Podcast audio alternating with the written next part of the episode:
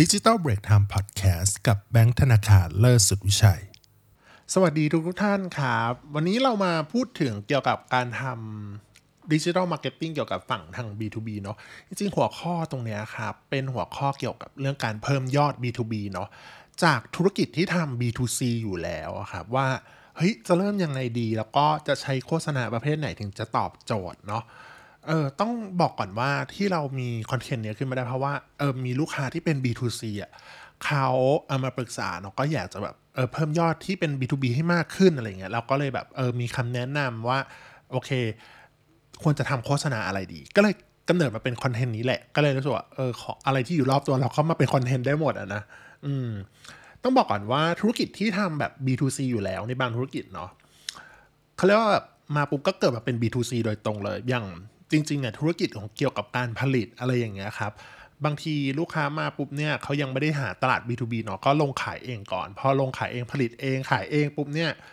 ก็ดีใช้คำว่าข้อดีมากๆอะไรเงี้ยมันเป็นข้อดีอยู่แล้วว่าเออขายแบบ B2C เขาจะมีข้อดีว่าเออได้ขายตรงกับผู้บริโภคอะไรเงี้ยครับกำไรค่อนข้างเยอะเนาะกำไรเขาเรียกมาจินมันจะเยอะกว่าแบบ B2B เนาะแต่ถ้าเป็นยอดวอลลุ่มมันก็จะคนละคนละอย่างกัน แต่ว่าถ้าเป็นเขาเรียกว่าบางทีอะ บางธุรกิจเขาเรียกเราเขาเรียกมีเขาเรียกเอ่อรายได้แล้วกัน รายได้เนี่ยมาอยู่ทางฝั่ง B2C ค่อนข้างเยอะเลย หรือมากมากเลยประมาณแบบเกือบ 90%อะไรเงี้ย แล้วก็อีกนิดนึงเนี่ยจะอยู่อาจจะแบบ B2B นิดนึง หรือแทบจะไม่มีเลยอย่างเงี้ย นั่นกลายเป็นว่าเออการปรับสัดส่วนมาเพิ่มยอด B2B เนี่ยให้มากขึ้นเนี่ยเออมันมีข้อดียังไงบ้าง อันดับแรกเนาะอืมข้อแรกเลยที่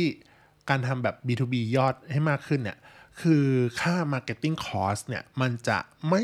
สูงเท่าทางฝั่ง B2C เนาะเมื่อในระยะยาวใช้คำว่าในระยะยาวนะ คือต้องบอกก่อนว่า behavior ของพฤติกรรมลูกค้า B2B เนาะเขาเรียกว่ามีการสั่งซื้อสินค้าหรือบริการจากบริษัทเดิมเขาเรียกว่าอย่างต่อเนื่อง ใช้คำว่าอย่างต่อเนื่องกันถ้าเป็นสินค้าที่จำเป็นต้องสั่งซื้อใช้ประจำหรือเป็นซอฟต์แวร์ที่เกี่ยวข้องกับธุรกิจโดยเฉพาะอะไรพวกเนี้ย เออเออพวกนี้คือฐานลูกค้ามักจะใช้กันแบบเขาเรียกต่อเนื่องละกัน ถ้าไม่ได้มีแบบเจ้าใหม่มา compare เปรียบเทียบด้านราคาอะไรอย่างเงี้ยมากเกินไปหรือเราเราเรื่องคุณภาพสินค้าอะไรอย่างเงี้ยถ้าไม่ได้เป็นแบบนั้นนะนั่นหมายความว่าค่า marketing cost นะในระยะยาวเนี่ยเราจะค่อนข้างคุมค่าใช้จ่ายได้มากกว่าแบบฝั่ง B2C เออเพราะว่าทางฝั่ง B2C นั้นนะ เทรนของการผู้บริโภคเนี่ยมันมีการเปลี่ยนแปลงค่อนข้างที่ไวกว่าตลอดเวลาอะไรอย่างเงี้ยครับการทำค่าโฆษณาย่อมค่อนเลือกสูงนะตามยอดขายที่มากขึ้น เราถ้าต้องการหาลูกค้าใหม่ทางฝั่ง B2C เนี่ยยิ่งยิ่งหายอดหรือลูกค้าใหม่เยอะขึ้นเนี่ยแล้วต้องเงินไปแบบไปถมกับ Marketing Cost ค่อนข้างเยอะเนาะเออแต่ต้องบอกก่อนว่าไม่ใช่ว่าทางฝั่ง B2B จะไม่ทำไม่มี Marketing Cost เลยไม่ใช่ ต้องบอกว่ามันก็มี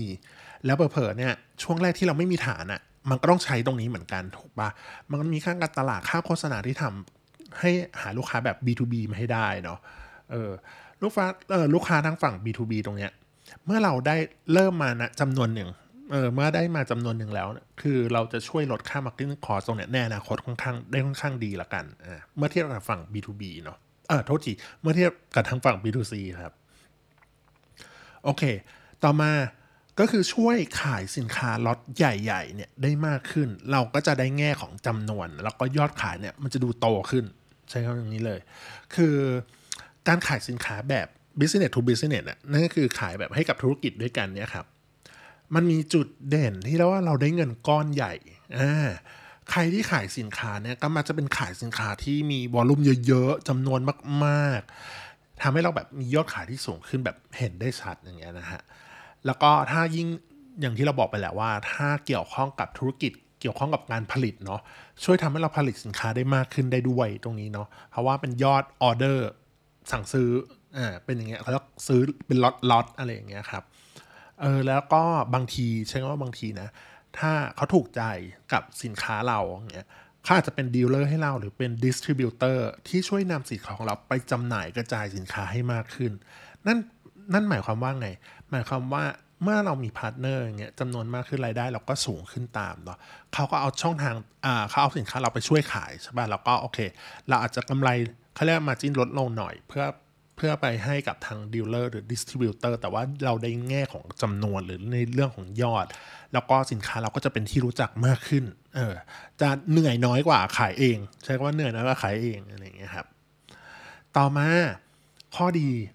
ก็คือปรับสัดส่วนรายได้ ตรงนี้อะไรที่เราอยากพูดเนาะช่วยเพิ่มยอด B2B เนี่ยโดยที่เราไม่ต้องพึ่งพาทางฝั่ง B2C มากเกินไป อันเนี้ยเรียกว่าเป็นปัจจัยหลักเลยก็ว่าได้นะครับ เพราะว่าการที่เรามีรายได้ทางเดียวเหมือนเหมือนเปรียบเสมือน จะบอกเป็นมนุษย์เงินเดือนก็ก็ใช่อะไรอย่างเงี้ยครับเออเมื่อเรามีรายได้ทางฝั่ง B2C มาทางด้านเดียวเนี่ยนะทำให้เรามีความเสี่ยงเนาะมากขึ้น เหมือนเรามีรายได้ทางเดียวนี่แหละ อืม เพราะว่าบางทีมันมีหลายเหตุผลว่าเทรนตลาดเปลี่ยนเราอาจจะไม่เชี่ยวชาญทางด้านช่องทางการขาย เออ เราไม่รู้จะเอาเข้า retail ได้ยังไงหรืออะไรอย่างเงี้ยอ่าถ้าเราขายออนไลน์อย่างเดียวสมมติเราขายออน แต่ว่าเราไม่มีอ่าคนช่วยเป็นเขาเรียกอะไร เป็น B2B เลย เป็นดิส t ิบิวเตอร์หรือ dealer เลยอย่างเงี้ย แล้วก็ยอดมันจะไม่โตถูกไหมเออ นั่นหมายความว่าเราช่วย ถ้ามียอด B2B ตรงนี้ปุ๊บเนี่ย มันกลายเป็นว่าเราจะมีเหมือนพอร์ตเราอะเนาะ ตรงฝั่ง B2B ก็จะค่อยๆ เพิ่มมากขึ้นตรงนี้นี่เอง เหมือนเขาเรียกว่ารายได้ตรงฝั่ง B2B พอมากขึ้นปุ๊บเนี่ยมันก็จะมาคานกัน เรียกว่าคานจริงๆก็คือรายได้มันก็รวมกันนะแต่ว่ามันก็คานกับ B ฝั่ง B2C เพราะฉะนั้นเนี่ยถ้าลูกค้าฝั่งไหนแบบหดลงไปหรืออะไรเงี้ยก็จะกระทบไม่มากอ่ากำไรเราก็จะมาจากทางสองฝั่งนั่นเองฮะโอเค เมื่อกี้เราพูดถึงข้อดีแล้วนะว่าเฮ้ย ปรับสัดส่วนมาทำยอดทางฝั่ง B2B เนี่ย business to business เนี่ย มันมีข้อดีอย่างไรเมื่อเทียบกับ business to consumer นะฮะต่อมาคือการใช้เครื่องมือทำโฆษณาในเบื้องต้น เมื่อเราต้องการทำโฆษณาแบบ B2B เนาะ ต้องบอกก่อนว่าการทำ digital marketing อะรูปแบบการทำโฆษณาแบบ B2B เนี่ยครับค่อนข้างมีความแตกต่างกับการตลาดแบบ B2C พอสมควรนะ เออ มันจะใช้แบบแผนเดียวกันเนี่ยไม่ได้ เออ มันคนละอย่างกันอะ เออใช้คำนี้แล้วกัน ซึ่งการทำการตลาดแบบ B2B เราจะเน้น lead เป็นหลักเนาะเออหมายว่ามันไม่ได้ปิดจบแบบเขาเรียกว่ามันไม่ได้ปิดจบในในในที่เดียวได้ แบบจะซื้อออนไลน์ได้อะไรอย่างเงี้ยมันจะค่อนข้างยาก อาจจะมีบ้างแต่ไม่ได้เยอะอะไรอย่างเงี้ยครับเอ่อ B2B เนี่ยเน้น lead เป็นหลักเลย เพื่อขอดูรายละเอียดสินค้าจำนวนสินค้าการต่อรองราคาอะไรอย่างเงี้ย เพราะว่าเน้นการสั่งซื้อเป็นจำนวนมาก ๆ อยู่แล้วล็อตใหญ่อะไรอย่างเงี้ยบริการที่แบบเน้นเฉพาะอะไรพวกเนี้ยครับ ซึ่งวิธีเหล่านี้อันนี้เราบอกเลยว่าเป็นวิธีที่ทางทางเราทางแบงก์เองเนี่ยทางดิจิทัลเบรกไทม์เนี่ยแนะนำกับให้กับลูกค้าจริง ๆ เลยเหมือนกันที่แบบเขาต้องการเน้นทาง B2B ให้มากขึ้นเนาะเนื่องจากลูกค้าทำ B2C อยู่แล้วอะไรเงี้ยแต่ว่าโอเค B2C เราก็เสิร์ฟให้ แต่ว่าถ้าต้องการเน้น B2B ตรงเนี้ยก็เราก็ทำให้ได้ด้วยเหมือนกัน แล้วก็ใช้วิธีการที่แบบแนะนำตัวเนี้ยคล้ายๆกันไม่ต่างกันมากนะฮะคือข้อแรกเลยคือทำเว็บไซต์องค์กรแสดงสินค้าเกี่ยวกับบริการเนาะ เพื่อรองรับการช่องทำโฆษณาช่องทางอื่นด้วย ก่อนที่เราจะเริ่มซื้อมีเดียอะไรอื่นๆ เราต้องมาดูบ้านก่อน มาดูเบสก่อนว่า เออ พื้นฐานนะเออเรามาลงทุนในเว็บไซต์ของบริษัทก่อนเป็นลำดับแรกๆเนาะซึ่งหลายๆคนที่แบบมีแบรนด์เป็นของตัวเองหรืออะไรอย่างเงี้ยที่แบบผลิตสินค้าขายเองอะไรอย่างเงี้ย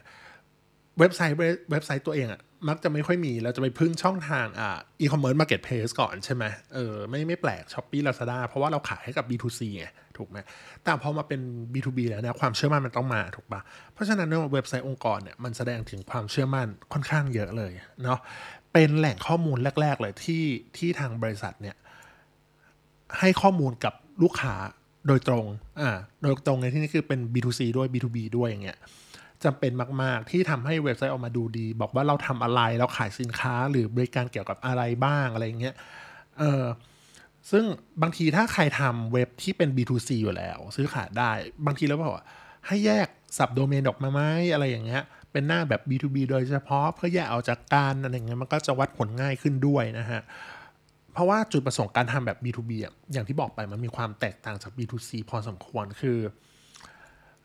คือเน้นลีดเป็นหลักเนาะเออเมื่อทำสับโดเมนแยกออกมาแล้วสมมตินะครับ ถ้ายังไม่มีเลยอาจจะเป็นเว็บองค์กรไปเลยอย่างเงี้ยแล้วก็จะมีหน้า landing page ที่แยกออกมาต่างหากด้วยก็ดีเหมือนกันนะคือหน้า landing page เนี่ยก็คือสมมุติว่าเรามีแบบเขาเรียกสมมุติถ้าเราขายสินค้าที่เป็นหลอดๆใช่ปะแล้วมันมีหลายแคตตากรีอะไรอย่างเงี้ยเราอยากจะเน้นที่พอเราแบบจะบอกว่าไงดี ถ้าเราทำโฆษณาแบบ ทุก category แล้วรวมรวมกันแล้วแบบ B2B เนาะมันรวมอยู่ในหน้าเดียวหรือหน้า home อย่างเงี้ยมันทำให้เวลาคนเข้ามาปุ๊บเนี่ยหน้าเว็บเราจะดูงงใช่ปะว่า เอ๊ะเขาอยากให้เราพาไปที่ไหนอะไรยังไงฉันก็จะกดที่ไหนใช่ปะแต่ถ้าเป็นแคมเปญอย่างที่บอกไปว่า เราแยกหน้า landing page ออกมาเลย อันนี้เป็นแคมเปญสำหรับสินค้าเราขายสินค้าล็อตใหญ่ของอันนี้นะ เป็นอันที่ 2 คือเป็นอีกแบบนึงนะอะไรอย่างเงี้ย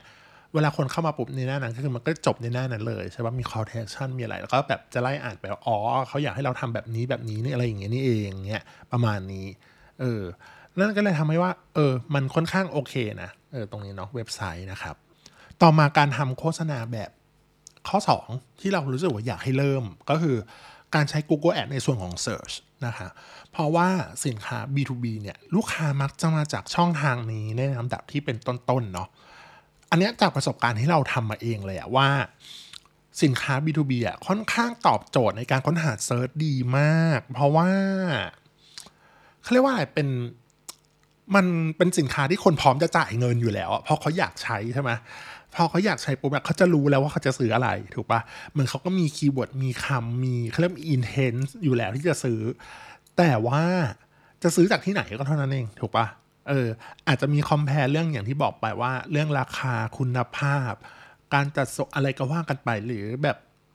มันมีหลายอย่างใช่ปะแต่ว่าเขารู้แล้วว่าของตรงนั้นอะเออแต่เขาไม่รู้ว่าจะซื้อที่ไหนใช่ปะเพราะว่าการทำ B2B เนี่ยมันก็ต้องมีเรียกแหล่งแหล่งซื้อมันก็มีจำกัดในระดับหนึ่งอะไรพวกเนี้ยครับเอออันนี้เราก็มาจะแนะนำแบบลูกค้าที่ที่ต้องการจะทำ B2B เบื้องต้นเลยนะแบบส่วนใหญ่เราแนะนำให้ทำ Google Ads ส่วนที่เป็น Search ก่อน เพราะว่า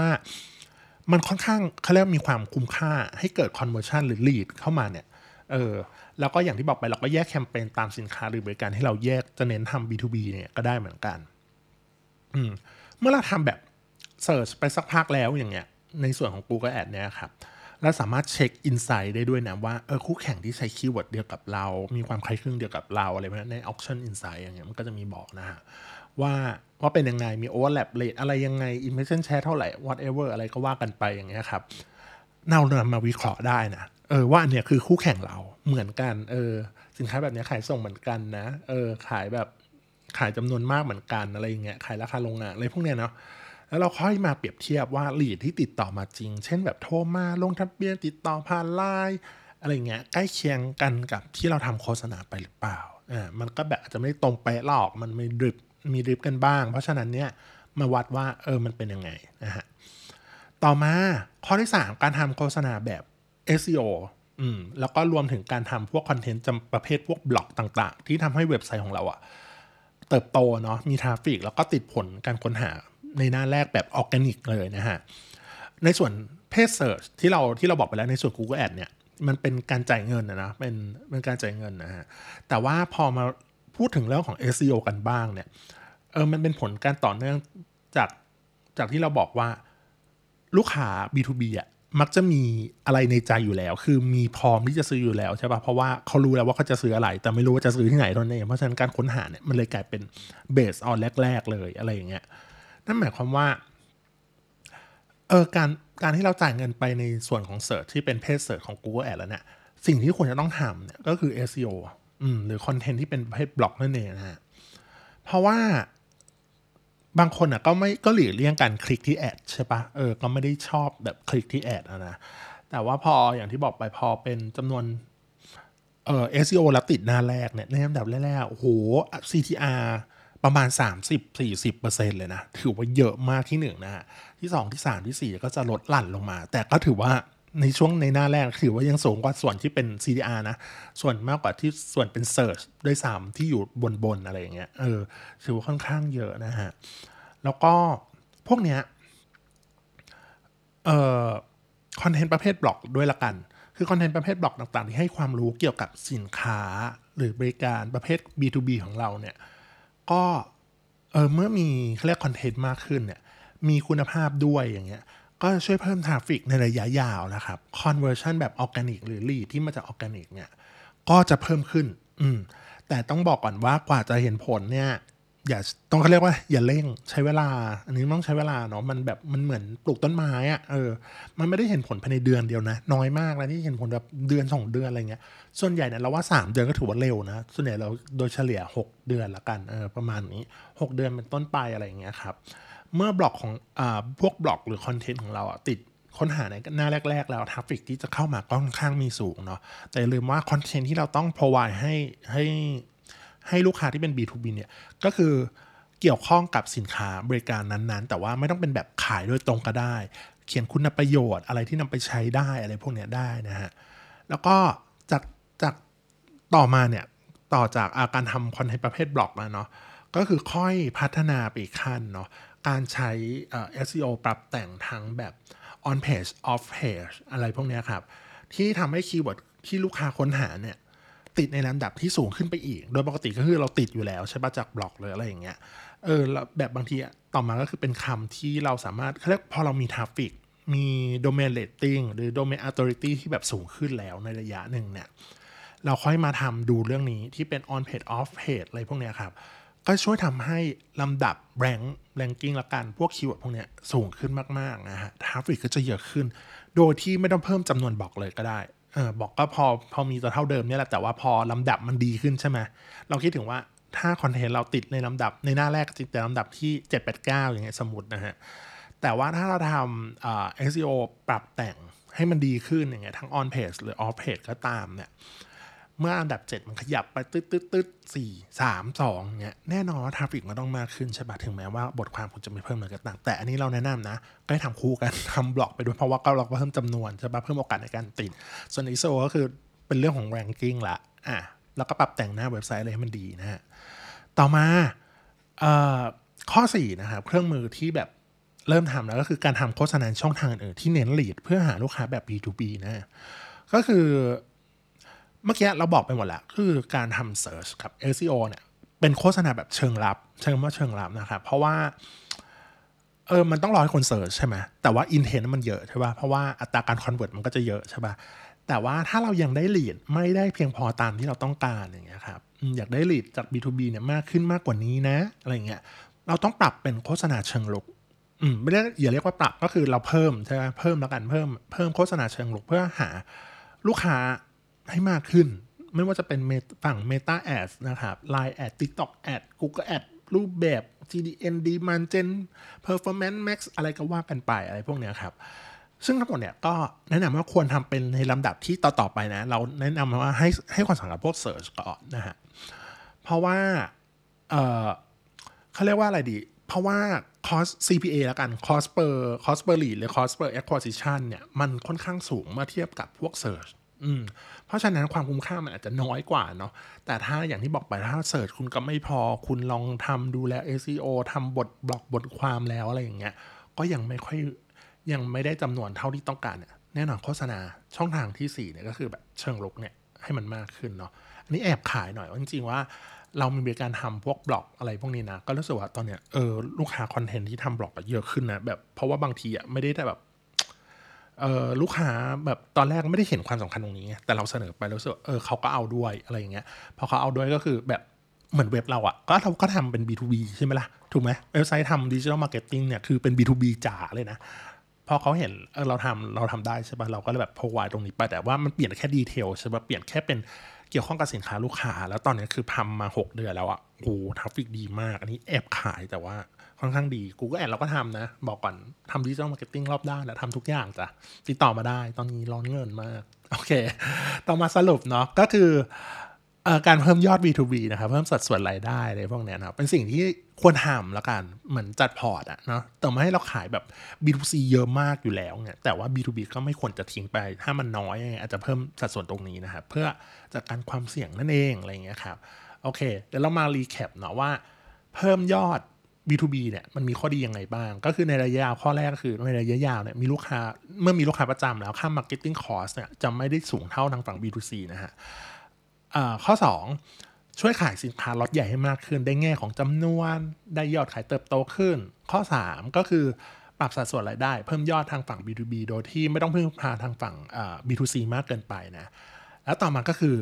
การใช้เครื่องมือในทำโฆษณาเบื้องต้นที่เราแนะนำเลยอ่าข้อแรกนะฮะ ก็คือทำเว็บไซต์ก่อนเว็บไซต์องค์กร แสดงสินค้าบริการเลยเพื่อรองรับทำโฆษณาแบบอื่นๆทำให้ดีทำให้สวยทำให้รองรับ SEO จะดีมากนะต่อมาเครื่องมือข้อที่ 2 คือใช้ Google Ads ในส่วนของ Search Page Search อย่างเงี้ยครับ